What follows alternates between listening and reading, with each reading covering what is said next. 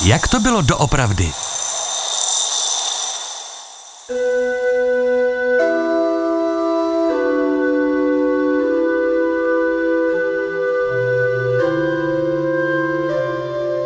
Jděte, řekl jim papež.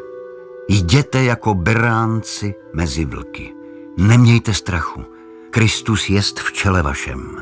Buďte opatrní, čistí jako holubice a vyžádali toho dobro obecné nebo náboženství, neváhejte a obětujte své životy v boji svatém.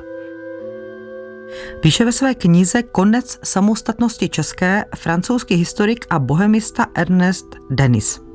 Danými řeholníky, kteří přicházeli z Itálie přes Německo, byli jezuité. A právě s nimi souvisí otázka, téma dnešního, jak to bylo doopravdy. Jezuité přišli do českých zemí až po Bílé hoře. Ze studia zdraví Ivana Chmel-Denčevová. Přišli jezuité opravdu jako beránci mezi vlky, jak jsme slyšeli papežovo konstatování? Otázka pro hosta pořadu, historičku, doktorku Evu Doležalovou. Beránci mezi vlky jsou spíše biblickým obrazem, aluzí na to, že situace byla velmi komplikovaná. Nástupem Ferdinanda I. Habsburského na český královský trůn se situace v Čechách ještě tolik nemění. Stejně jako jeho předchůdci i on sliboval, že bude zachovávat kompaktáta, která zaručovala, že bude možno vysluhovat svátost pod obojí a vedle toho bude samozřejmě respektována katolická víra. Ale je pravda, a tím se vracím k vaší otázce, že výchova Ferdinanda I. a také jeho nástupců byla přísně katolická. A to znamená, že se tento jeho rys odrazil i v jeho politice a vládě a když byla možnost, snažil se katolictví více podporovat či ho více prosazovat přímo v praxi. Jak na tom byly evropské země? Mluvili jsme o německé reformaci, zmiňovala jsem eh, španělskou Habsburskou větev. Když bychom se podívali hypoteticky na tu mapu Evropy, vymýkali se nějak eh, země české?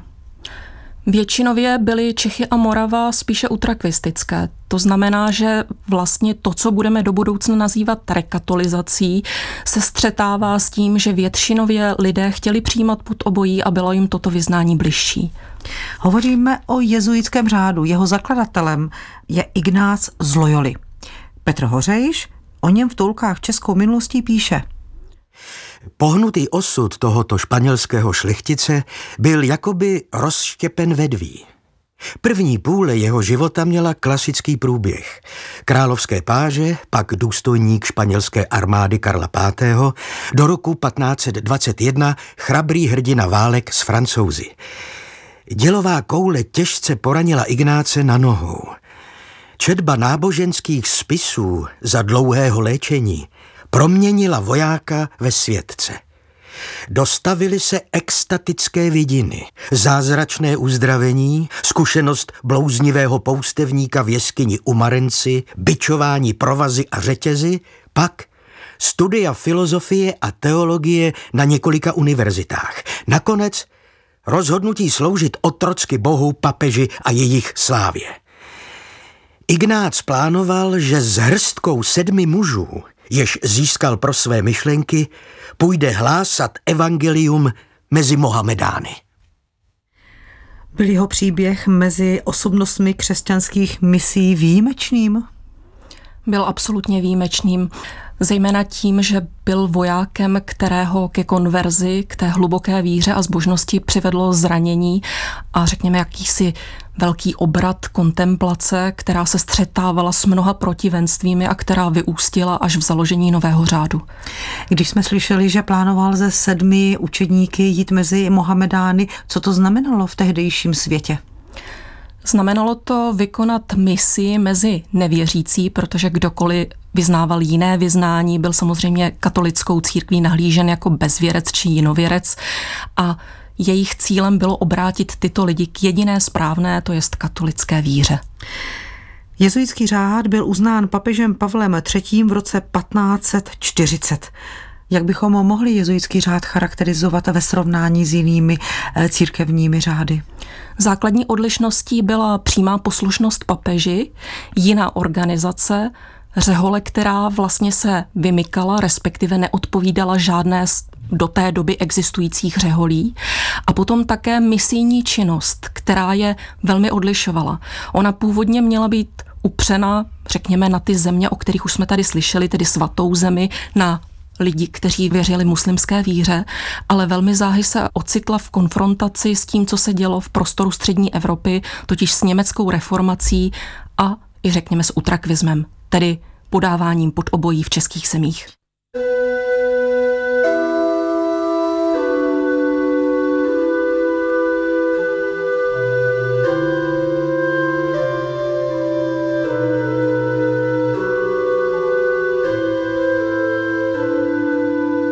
Jezuité se od začátku museli potýkat se značnými obtížemi.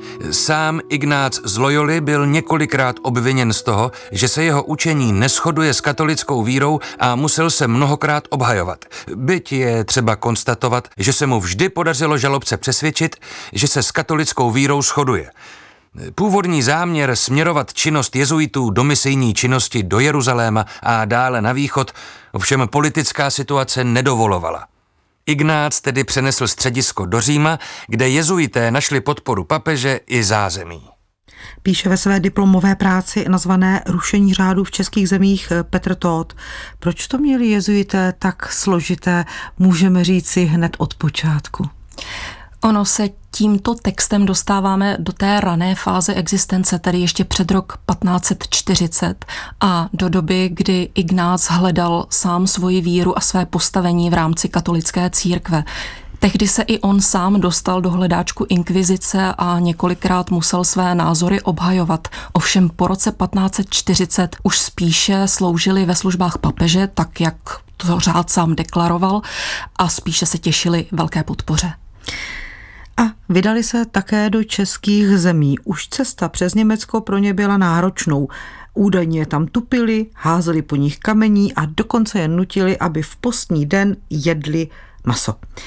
O jejich příchodu ve své knize Konec samostatnosti české píše také francouzský historik a bohemista Ernest Denis. Administrátor Scribonius žádal Canisia, aby mu poslal řeholníky znalé jazyka českého i německého. S tou podmínkou jen prý se domohou nějakého vlivu. Jejich náčelníci věděli to dobře, ale kde vzít ty misionáře znalé jazyka českého? Ferdinand Arci poslal do Říma roku 1551. devět mladých Čechů, aby tu dokončili svá studia náboženská, jež to nebylo více místa v koleji německé, která právě byla otevřena. Ignác z Loyoli přijal je do domu koleje římské a nadchnul svým duchem. Vstoupili všichni do řádu a stali se zápasníky za víru a zakladateli pokolení, které zvítězilo roku 1620. Na místě vědění, aspoň víra, činila zázraky. O vyslání jezuitů do Prahy nakonec žádal administrátor pražské diecéze Jindřich Scribonius. Musíme si totiž uvědomit, že pražské arcibiskupství, respektive arcibiskupský stolec nebyl obsazený, takže vlastně mluvíme o vysokém úředníkovi, který tady arcibiskupa dočasně zastupoval, a to až do roku 1561, kdy na arcibiskupský stolec nastupuje Antonín Brus z Mohelnice. Druhým mužem a Hrdinou tohoto textu je potom významný muž Petr Canisius. Ono to už trošku evokuje slovo pes, které je skryto v tomto pojmenování, který byl podporovatelem obsazení jezuitské misie i v Čechách, tedy toho příchodu jezuitů do Čech, a který také Skriboniově žádosti vyhověl. V této době on totiž zastával stejný úřad, totiž administrátorský post vídeňského biskupa a proto mohl takto jezuity do Čech poslat. Josef Koláček, jeden ze členů Tovarištva Ježíšova, řádu jezuitů, ve své knize První jezuité v Čechách a první z Čech popisuje, do jaké situace vůbec přišli misionáři. Buď daleko odtud, či jadrněji, táhni odtud pse, nad námi bdí hus. Skandovali praští kališníci v ulicích starého města latinsky a do češtiny to překládali studenti. Dvorní kazatel, jenž mluvil z kazatelny katedrály svatého Víta před arcivévodou a šlechtou, ale hlavně pro Pražany, kteří zaplnili katedrálu, se totiž jmenuje Petr Canis, latinsky Canisius. Česky by to bylo Petr Pes. Jemu patří ten posměch. Posměch při cestě Německem, velmi nehezké nevlídné přivítání v Praze. Z jakého důvodu se stali jezuité takovým terčem posměchu či nenávisti? Jednalo se o klasický střed dvou kultur, v tuto chvíli dvou náboženství, kdy to domácí prostředí, které bylo většinově pod obojí, utrakvistické či už řekneme ovlivněné německou reformací, odmítalo zásahy katolické církve a chápalo je jako cizorodý prvek také to vnímalo jako návrat k tomu, co bylo před husickou revolucí, tedy že by bylo ztraceno to, co bylo za roky husických bojů vybojováno. Jak se domluvit s místními lidmi? Právě to nebylo pro jezuity tak jednoduché. Dále pokračujeme textem historičky Ivany Čornejové z knihy Tovarištvo Ježíšovo Jezuité v Čechách. Ačkoliv jim řádová nařízení ukládala zvládnutí jazyka země, v níž působí, prvním otcům přišlým do centra království se zpočátku nedařilo. Němčina jim ve směs potíže nečinila, ale česky se museli se svými ovečkami domlouvat prostřednictvím tlumočníků většinou vyhledávaných mezi žáky svatoklimenských škol. Čeština se stala pro jezuity naprosto klíčovým komunikačním nástrojem. Pokud chtěli spovídat, učit, mluvit s lidmi, museli umět jazyk. Jezuité toto věděli, pochopili a velmi rychle přijali. Jejich další aktivitu pak popisuje opět historička Ivana Čornejová ve své knize Tovarištvo Ježíšovo. Jezuité navštěvovali nemocnice a věznice, zastávali se bědných a trpících. Dokonce natolik, že se snažili vymoci milost pro delikventy, kteří jejich přičiněním přijali katolickou víru. K žádným násilným metodám nesahali a ani k ním neradili. Jezuité se hleděli předvést v tom nejlepším světle a ve strhujících kázáních, zejména takových, při nichž byla přítomna místní honorace, například místodržitel a syn panujícího krále, arcikníže Ferdinand. I když příchod jezuitů do Prahy byl poněkud komplikovaný a řekněme doprovázely ho jisté rebelie, jezuité došli záhy podpory významných katolických, tradičně katolických šlechtických rodin, které potom je přiváděly do svých měst a tam byly zakládány nové jezuitské koleje nebo rezidenční domy. Musíme tak zmínit vedle Prahy také koleje v Olomouci, kolej v Brně, v Chomutově, Českém Krumlově nebo v Jindřichově Hradci. Co byl například konvikt eh, pro jezuitský řád, který eh, fungoval v Telči v rámci jezuitské koleje? Tady mluvíme o hm, instituci, která ovšem fungovala až od 17. století. Konvikty ale vznikaly dříve. Byly to instituce, které ubytovávaly studenty, kteří se vzdělávali v jezuitských školách a často na nich pobývali nebo studovali také budoucí jezuité. I přesto pokračovaly konflikty mezi katolíky a protestanty. Také to popisuje historička Ivana Čornejová.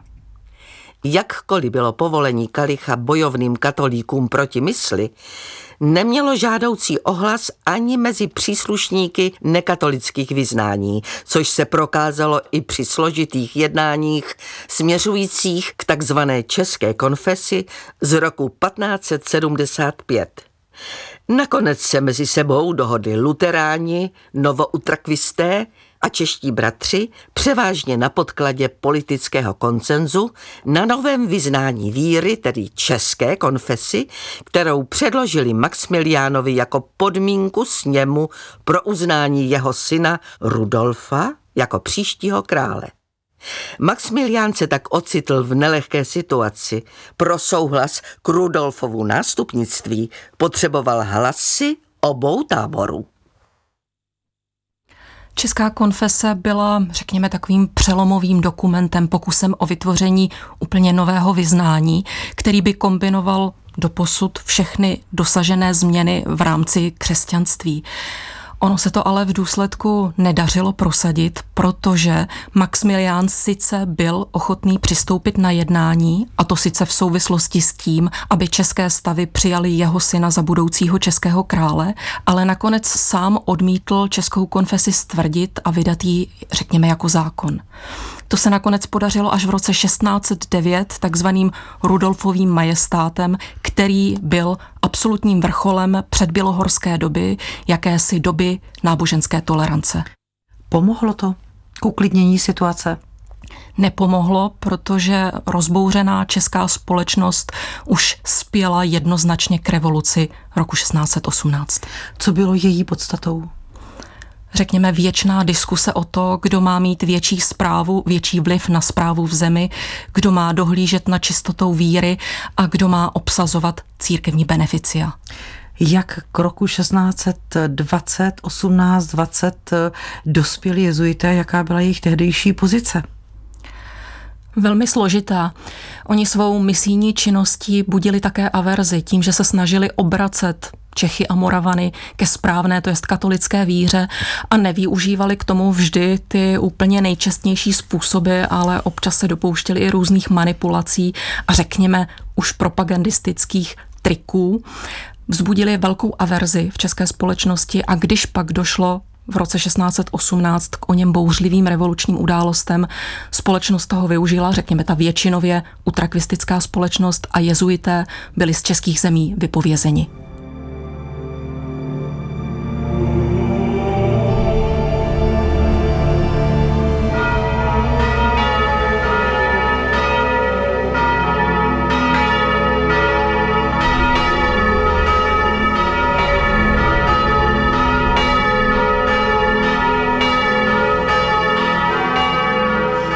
Dne 21. července 1773 vydal papež Kliment XIV. bulu s názvem Dominus ad Redemptor Noster, tedy Pán a Spasitel náš.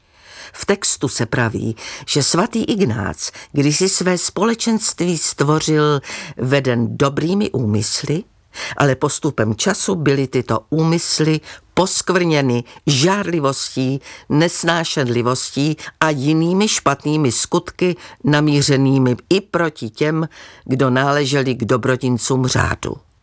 Proto se mocí tohoto dokumentu ruší řád jako celek i moc jeho představených, jak ve věcech duchovních, tak světských.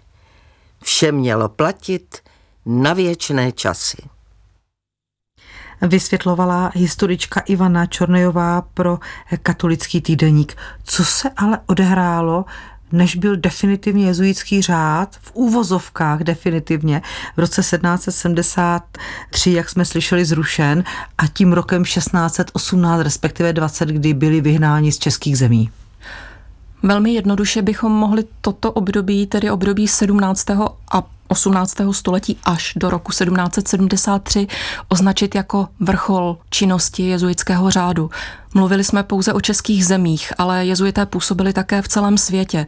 Jezdili na misie, působili v Jižní Americe, působili v Ázii a tyto misie je proslavili v podstatě až do současné doby. Musíme také uznat, že jezuité se opravdu zlatým písmem zapsali do dějin školství, protože jejich systém gymnází a systém vzdělávání je vlastně dodnes obdivovaný a někdy na některých školách dokonce i praktikovaný. Co měl papež Kliment XIV. na mysli tím, když uváděl žárlivosti či nesnášenlivosti v protikladu s dobrými úmysly Ignáce z Loyoli? Soustavný tlak některých politických představitelů, tedy představitelů některých evropských zemí na papežskou kurii, tedy na papeže, způsobil, že papež povolil a roku 1773 řád rozpustil. Kde nejvíc jezuité vadili? Kdo nejvíc tlačil? Jednalo se zejména o Francii, ale také některé německé oblasti. Slyšeli jsme, že měli být zrušeni na věčné časy, ovšem to se nepovedlo. Alespoň O tom svědčí oficiální web České provincie Tovarištva Ježíšova, tam je uvedeno. Tovarištvo Ježíšovo, latinsky Societas Jesu, je největší mužský řeholní řád katolické církve bez paralelní ženské větve. V současné době má na celém světě necelých 20 tisíc členů. Na území České republiky působí v této době jen několik desítek jezuitů, kteří žijí v sedmi komunitách. V Praze, Brně, Olomouci, Českém Těšíně, Kolíně, na Velehradě a na svatém Hostýně. Zabývají se především pastorační prací mezi studenty a ve farnostech. Vyučují, dávají duchovní cvičení a působí v médiích. S trochou ironie bychom se mohli ptát, jak dlouho trvají věčné časy, alespoň ty, které definoval Kliment XIV. Trvaly pouze do roku 1804, respektive do roku 1814, kdy byl jezuitský řád na celém světě znovu povolen. Ale také musíme bohužel konstatovat, že té velké slávy, které se těšily ještě v době 18. století, už jezuitský řád nedosáhl. Otázkou, tématem dnešního, jak to bylo doopravdy je, jezuité přišli do českých zemí až po Bílé hoře? A stejná otázka pro hosta pořadu, historičku doktorku Evu Doležalovou. Nepřišli, jezuité byli v českých zemích od roku 1556 a jejich první působení je orámováno rokem 1618, kdy byli dočasně vypuzeni z Čech a Moravy, ovšem vrátili se už v roce 1620 a zažili zde své vrcholné období. Právě jezuité bývají spojováni s tím obdobím po roce 1620, tedy s bitvou na Bílé hoře. To je onen mýtus, který je, řekl bych, poměrně hodně rozšířený. Proč? Jezuité jsou symbolem rekatolizace v českých zemích a často jsou spojováni s takovou tou špatnou pověstí katolické církve a jakousi násilnou snahou přesvědčit ty tajné nekatolíky ke konverzi v tom povědomí, ať je to pálení knih Koniášem, či vulgarizující říkanky Karla Havlíčka Borovského, řekla bych, že zanechali svoje. Zanechali svoje a tady bohužel na druhou stranu musíme také konstatovat, že částečně je na tom něco zrnka pravdy, protože ona rekatolizace, respektive vypuzení o něch protestantských myšlenek z českého prostředí bylo opravdu intenzivní a jezuitům se poměrně dařilo. A v 18. století došlo také k jistému úpadku řádu. Je také možné konstatovat, že jejich činnost, tedy činnost jezuitů v Čechách a na Moravě, se pak více koncentrovala na ten veřejný život a možná trochu i na politiku. A bohužel to, co bylo jejich původním posláním, tedy ty misie a Čechy, bylo trochu na okraji. A to přispělo k úpadku.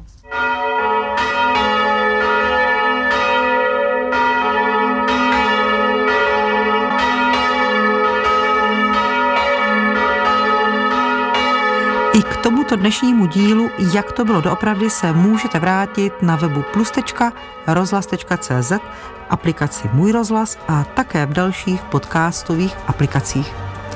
Mistrem zvuku byl Lukáš Vorel, režii měl Michal Bureš a ze studia zdraví Ivana Chmel Denčevová.